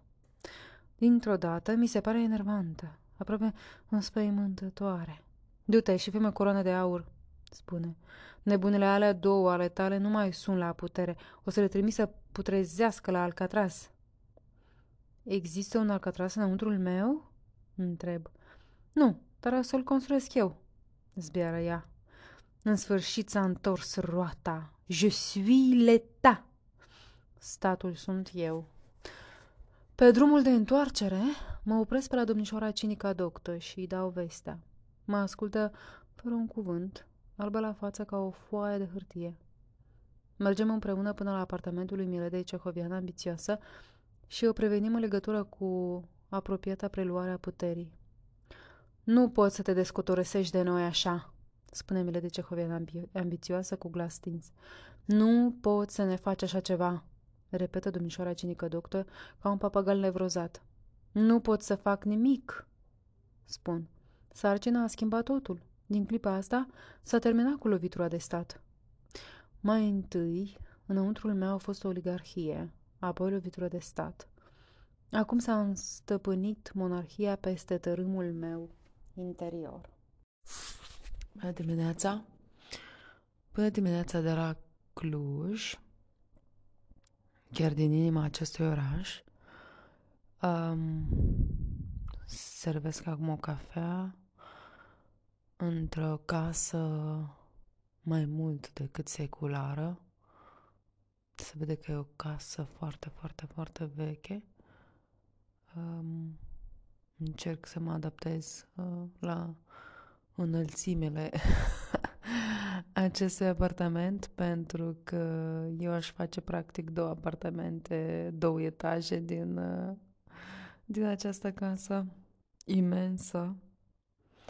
Um, dar îmi dau seama că în casele astea mai vechi, cam peste tot ea e la fel, uh, cu poduri foarte, foarte înalte. Uh, pe timpuri nu exista această idee că mm, uh, pentru așa o încăpere e nevoie de mai multă energie. Bine, pe timpuri se ardeau lemne. Pentru așa o încăpere trebuie să arde mai multe lemne. Hai să facem totuși încăperile mai uh, nu atât de înalte ca să economisim uh, și să ne gândim la generațiile viitoare. Nu exista așa gândire, da, desigur. Dar există acum așa gândire și eu consider că mm, e ok să investești puțin în tavane joase și respectiv să nu ai nevoie să, să utilizezi atâta uh, electricitate și uh, gaz. Da. Ok. În rest, e o ambianță de liniște și pace. Um, da. După o zi furtunoasă de care am avut ieri, am avut parte ieri, ieri a fost drumul nostru de la um, Sovata la Cluj. Nu am mai avut așa o experiență. Și am văzut, uh, m-am convins de fapt de ce oamenii uh, își organizează bla-bla-cauri, bla-bla-caruri, um, ca să evite transportul uh, public um, național um, pentru că e dezastru și se întâmplă multe surprize. În tot cazul, ne-am pornit din hotelul din, de la Sovata la 9 și 40 pe jos, bine, uh, intoxicați, desigur. Uh, ne-am intoxicat la ciuperca mică, dar uh, neapărat le scriem un review. Uh, nu ca să le scadem din rating, pentru că băieții se străduiesc, vedem, dar uh, ca oamenii să fie precauți um, și să fie și ei precauți uh, cu oamenii care le calcă pragul, pentru că nici ieftin nu sunt și îți pui viața în pericol. Ok, și um, eu mai puțin intoxicată că doar am gustat din acel pește. Soțul meu era varză, dar um, Ne-am luat în mâini și am încet, așa, cu pași de miel, că am ajuns la gara din centrul Sovatei. De fapt, gara, autogara Sovata Băi. Și nu am așteptat 11, orele 11 să luăm. Era o cursă Iași-Oradea. După aia am înțeles că e bine că nu am așteptat, pentru că ei trebuiau să treacă prin uh, Târgu Mureș, mai apoi să plece la Cluj și noi nu i-am văzut la Târgu Mureș, respectiv uh, nu aveau locuri și asta înseamnă că e bine că nu i-am luat pentru că s-ar fi putut să nu se fi oprit nici la Sovata.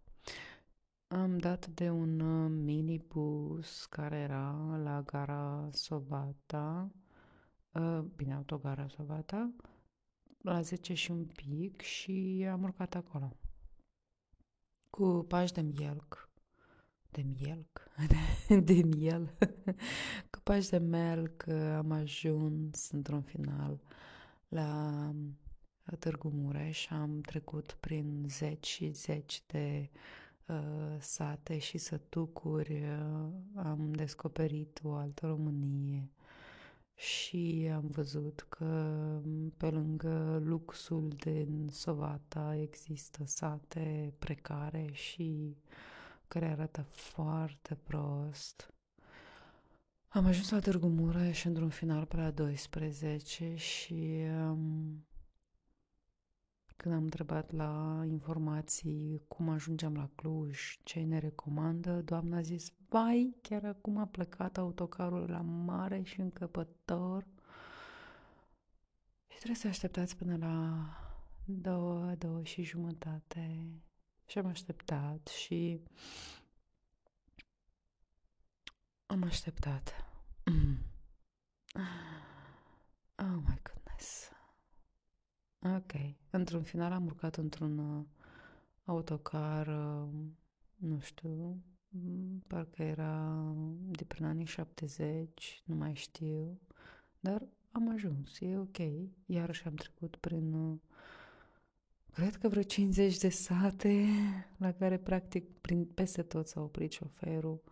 Deci am făcut un drum de la orele două până la șase Într-un final am ajuns de la Târgu Mureș la Cluj și dacă am fi uh, avut traseul pe uh, strada națională, eu cred că noi am fi ajuns uh, într-o oră, o oră și ceva.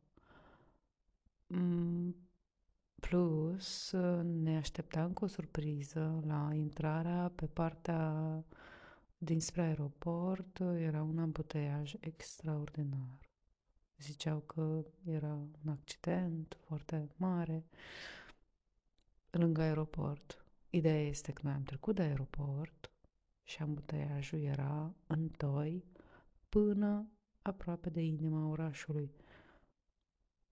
Ce am înțeles eu e că Clujul se dezvoltă și vin foarte mulți oameni aici și dat fiind faptul că mm, mulți preferă să aibă transportul lor personal, uh, își procură mașini, uh, Clujul devine tot mai aglomerat. Acum, în 2018, nu cred că am stat vreodată în vreun ambuteiaj, cât am fost prin Cluj, uh, am fost de două ori, de data asta era un ambuteiaj infernal și uh, mi s-a părut orașul extrem de aglomerat. Câți ani au trecut? Patru, nu mai mult. O schimbare extraordinară. Pardon. Uh, și de chiar acum se aud avioanele, nu știu dacă se audă și la voi, dar uh, eu stau în, uh, noi stăm în centru, uh, vreo 10 minute de la strada principală. Suntem aproape de Teatru Na- Național și uh, unde este o liniște și pace extraordinară, dar uh, de la fix orele 6 nu ne lasă în pace avioanele și cam la fiecare 5, 6, 7 minute trece câte un avion exact pe deasupra noastră. Și eu cred că autoritățile de la Cluj trebuie să facă ceva și să schimbe puțin uh, coridorul uh, avioanelor, pentru că um, Clujul devine un oraș minunat, dar uh, iată, astfel de momente de infrastructură sunt indispensabile. mm, să le organizeze și totul legat de aeroport. Intrarea dinspre aeroport supraaglomerată sau ieșirea era la fel de aglomerată, nu mai puțin. Um, și avioanele care zboară chiar deasupra, fără opreliște. Bine, bine când zboară și noaptea. Uh, și ieri um, eram uh, rupți după toată povestea cu intoxicarea și drumul uh, extrem de lung prin uh, nu mai știu câte zeci de sate unde practic peste tot se oprea cineva să coboare, cineva să urce și um, bine că dacă nu eram intoxicați am fi profitat cât mai mult să, uh, de, să luăm această aventură um, cu un astfel de transport ca, ca ceva prin care descoperi uh, Uh, satele din România, e ok, da? Dar dat fiind faptul că noi nu ne simțeam bine, bine, eu încă eram cât de cât ok, soțul meu era rău de tot. Noi vroiam să fim cât mai repede la Cluj în uh, uh, apartamentul închiriat uh, și să ne întindem în pat, să ne odihnim. Dar e ok, am ajuns într-un final. Uh, și nu mai aveam puteri să, să mai facem nimic. Pur și simplu nu mai aveam puteri. Și um, în drum spre apartament am zărit uh, Pizza Homemade, așa un local care arăta absolut decent și atra- atractiv. Pardon, și um, și e chiar la două minute pe jos și am zis, ok, cred, dat fiind faptul că vreau, vreau de fapt să facem comanda online, dar uh, este menționat că poate să dureze livrarea cam două ore, deși se află exact la două minute pe jos. Și noi am zis că mergem pe jos să facem comanda. Erau extrem de busy și când am mâncat pizza am înțeles că de ce? Pentru că e foarte delicioasă. Și e simplu, au doar pizza, dimineața cafea, uh, noi am luat kombucha și uh, niște cola. O cola o bem foarte rar, dar dat fiind faptul că mm, ajută puțin la digestie, uh, mai ales în situația noastră. Pizza ne-am luat-o pe cea mai simplă ca să nu provocăm ceva la stomac iarăși și ne-am simțit atât de bine. La ora 9 ne-am deconectat și am dormit nemișcați până dimineața. Și iată acum e uh, 7 și 21 la Cluj și mi-am făcut o cafea în acest apartament. Este mașina de cafea, ce fain. Bine, ne-au pus doar două deși știu că stăm două nopți, ne-au pus doar două uh, porții de cafea, mie una și lui Valeriu una, dar uh, e ok, mai bine decât nimic. Plus este Tucano Coffee aici la 5 minute de pe jos și ăștia cu pizza fac cafea, să vedem când se deschid și putem profita să luăm o cafea faină de la ei. Eu cred că dacă ei fac așa o pizza faină și se străduie pentru că se vedea o dexteritate în tot ce fac și cum arată acolo totul la ei, um, cred că și cafeaua ar face o faină. Nu știu, așa impresia mea cred. Noi am rămas foarte încântați. Dacă am sta mai mult la Cluj, desigur că am revenit la ei, dar dat fi faptul că stăm doar două nopți, o dată să mănânci pizza e ok, nu mai mult. Acum suntem în căutare de un loc um, unde să servim o ciorbă la amiază și seara o cină, dar nu departe de unde suntem, pentru că s-ar putea să ajungem la un spectacol la Teatrul Național la orele șapte. Dacă mai sunt locuri, sperăm să fie, să trăim și o astfel de experiență faină. Și cam așa. Uh, mai avem câte ceva de făcut. Cred că ne luăm un day ticket ca să profităm la maximum și să nu ne obosim prea mult, că am putea să mergem doar pe jos, dar uh, cam în două, trei, patru ore deja te obosești și nu mai vrei uh, să umbli prea mult. Mai vedem.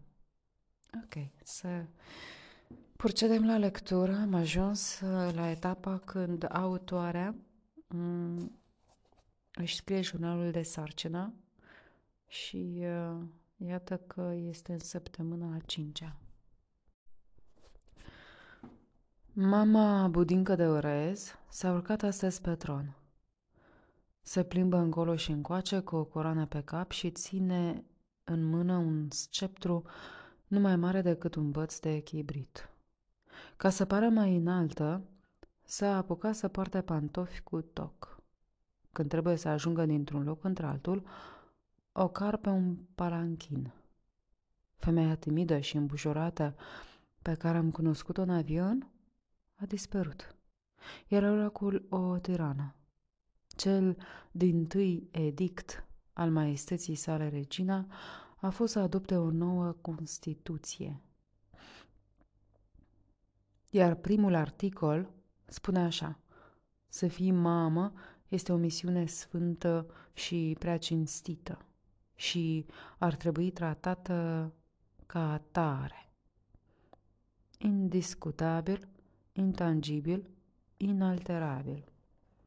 De acum, chiar și cea mai măruntă critică la adresa căsătoriei și maternității va fi pedepsită prin lege. Corțile lui Simon de Beauvoir au fost confiscate și arse într-un foc uriaș. Sylvia Plath, Dorothy Parker, Anais Snell, Zelda Fitzgerald și Sevgi Soisal sunt interzise cu asprime. Nu mi se dă voie să citesc din niciuna din timpul sarcinii. În timpul sarcinii.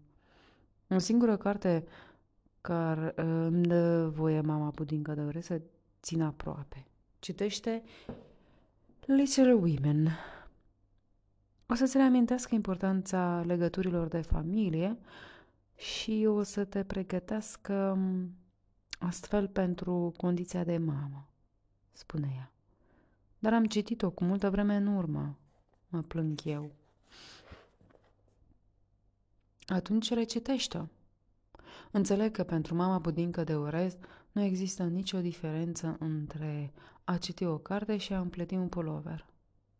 Așa cum poți să împletești același model iar și iar, să gătești aceeași rețetă an în șir, poți să te mulțumești și cu câteva cărți în bibliotecă și să le recitești iar și iar.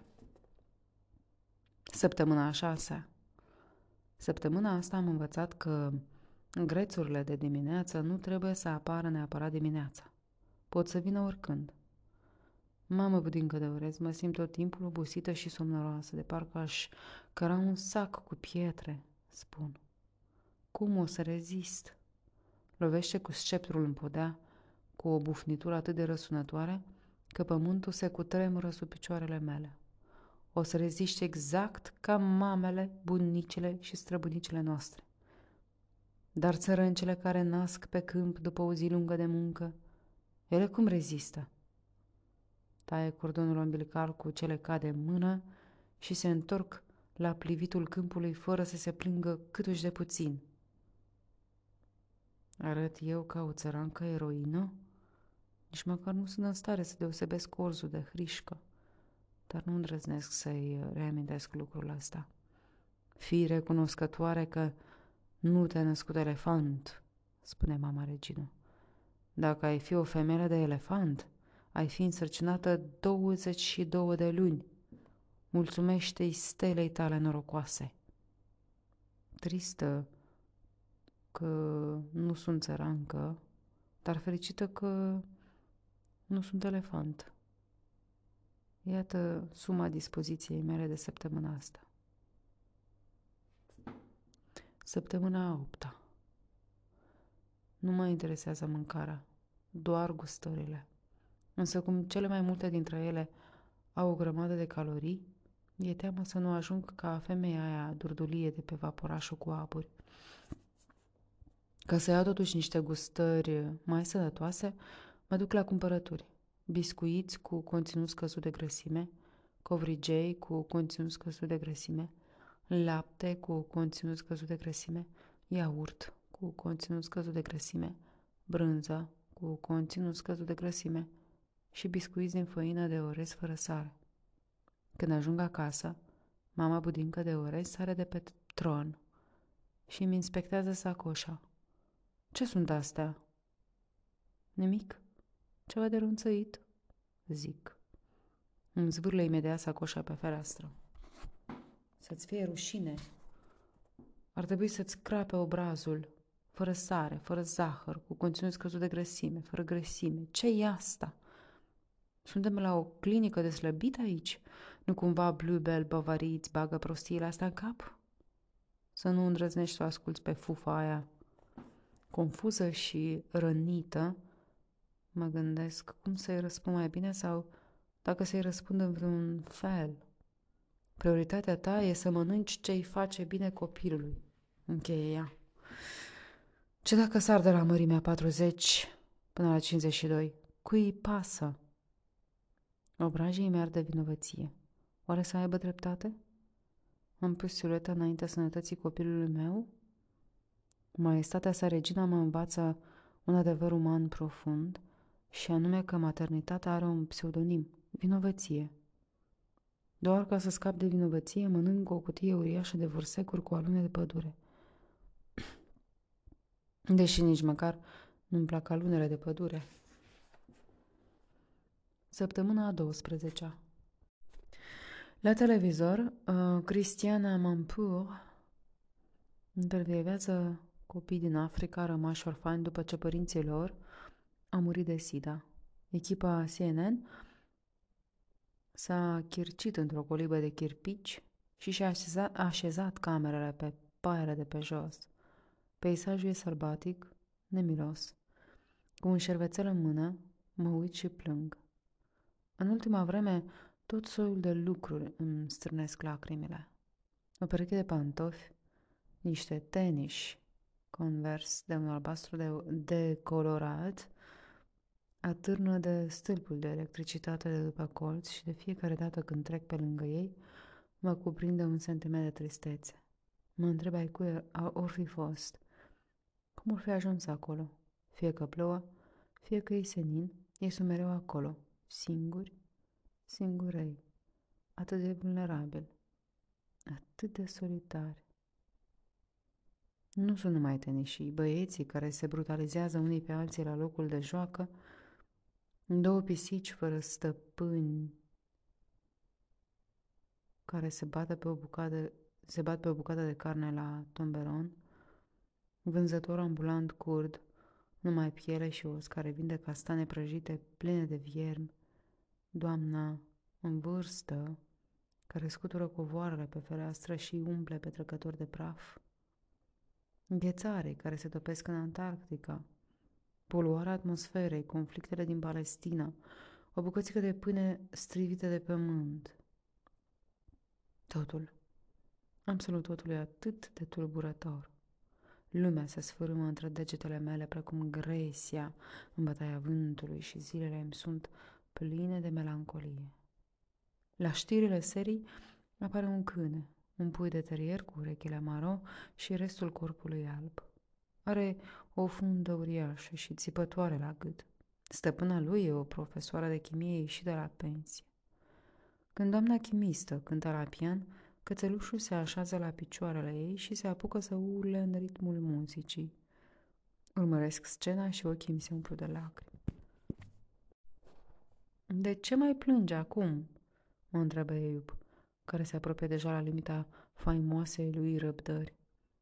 Sărmanul cățeluș, băigui printre suspine. Unde vezi că ar fi sărman? E probabil mai bine hrănit decât mii de copii care se culcă flămânzi în fiecare seară. Mii de copii se culcă flămânzi în fiecare seară. Repet, gata să izbucnesc în lacrimi. O, Doamne, n-ar fi trebuit să deschid gura, spune ei moale. Nu mă înțelege. Cum să-l fac să înțeleagă că mi-e milă de cățeluș, mi-e milă de toți terierii cu funde țipătoare la gât, foamea noastră după o formă de faimă, de putința noastră de a ne obișnui cu gândul că suntem muritori, izgonirea noastră din grădina raiului, plămânii mi se umplu de greutate de ar fi doar o simplă ființă umană. Mă sufoc.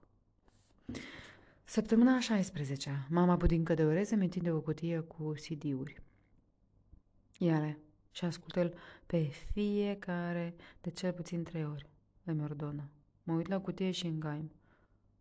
Dar nu-mi place opera.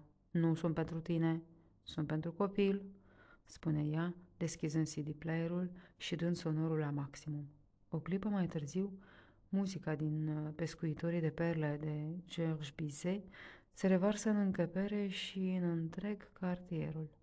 Femeia care bate covoare peste stradă scoate capul pe fereastră și se uită în dreapta și în stânga, încercând să-și dea seama de unde vine vocea aia bărbătească profundă.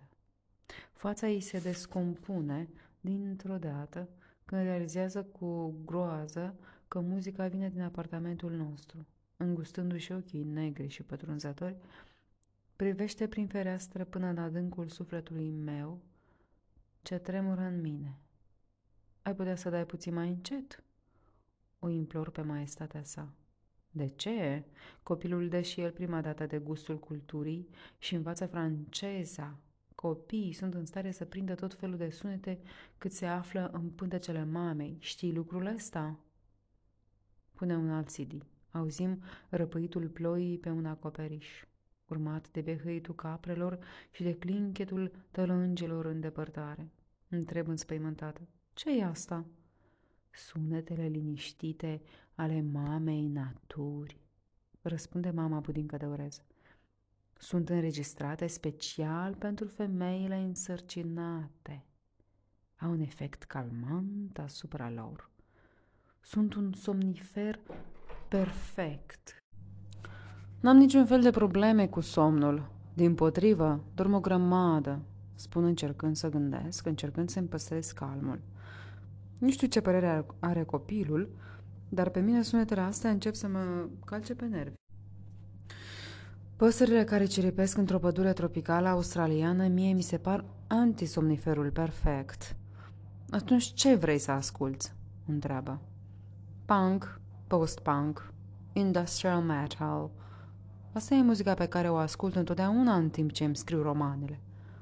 Mi-ar prinde bine o doză de Pearl Jam, Chambawamba, Bad Religion.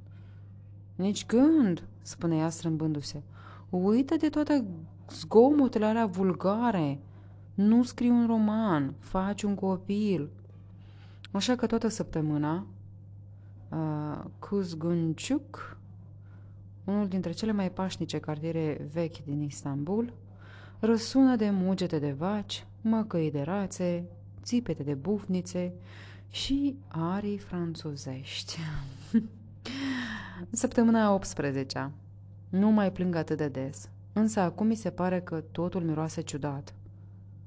Ca un câine de vânătoare căruia i s-a dat drumul în pădure, cu nările fremătând, îmi petrec ziua adulmecând mirosuri, un pic de ghimbir într-o oală uriașă cu supă de legume, duhoarea de alge chiar și când sunt la kilometri distanță de țărm, izul de moare de, de, pe teșghea, de pe teșghea unui magazin aflat la cinci quartare depărtare. Umblu pe străzi ca Jean-Baptiste Grenouille din parfumul lui uh, Patrick Suskind. Dintre toate mm, mirosurile, e unul care îmi întoarce stomacul pe dos și mă face să o iau la fugă în direcția opusă, cel de nucă de cocos. Cine și-ar fi închipuit vreodată că Istanbulul miroase a nuși de cocos? E ca și când orașul ar fi fost construit pe o insulă tropicală. Nucele de cocos și aroma lor dulceagă sunt peste tot. Însă culețele care atârnă de oglinzile retrovizoare ale taxiurilor Însă punurile lichide folosite în toaletele publice, în fulgii mici și albi care urnează prăjiturile, în lumânările parfumate care decorează cafenelele și restaurantele și în fursecurile pro- promoționale pe care supermarketurile le oferă clienților. De când au devenit turci așa de mari amatori de nuși de cocos? Istanbulul e o imensă nucă de cocos tăiată în două. Partea asiatică e una dintre jumătăți și cea europeană e cealaltă. Nu găsesc niciun loc unde să mă ascund.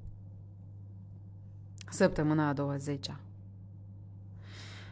Am aflat sexul copilului. O să fie fată. Sunt fericită. E iub, e fericit. Mama budincă de orez e încântată. E mai ușor să îmbraci fetițele și mult mai distractiv, spune ea cu ochii umezi. Fetițele sunt îmbrăcate în roz pal, roz închis și fucsia, pe când băieții sunt îmbrăcați în albastru închis, maro și acvamarin. Pentru fetițe cumperi păpuși, Barbie și servicii de ceai, pe când pentru băieți calașnicovuri și tractoare. Mă întreb dacă poți să-mi crezi fica altfel. Ce rost are să-ți bați capul cu asemenea lucruri inutile? spune mama budincă de orez, când îi împărtășesc gândurile mele. Chiar dacă îți îmbraci fica în haine de culoarea safirelor sau smaraldelor, când va începe școala o să îmbrățișeze oricum rozul. Va dori să fie îmbrăcată la fel ca prietenele și personajele ei preferate. Barbe are o casă roz. Dora, exploratoarea, are pantaloni scurți roz și Hello Kitty e de fapt Hello Rose. De ce te chinui să înnoți împotriva curentului? În noaptea aia visez că înnot într-un râu la fel de roz ca vata pe băț. nu am niciodată vise colorate sau cel puțin nu mi le amintesc. Mi se pare încântător să am un vis tehnicolor, chiar dacă e în nuanțe de roz. Săptămâna 21.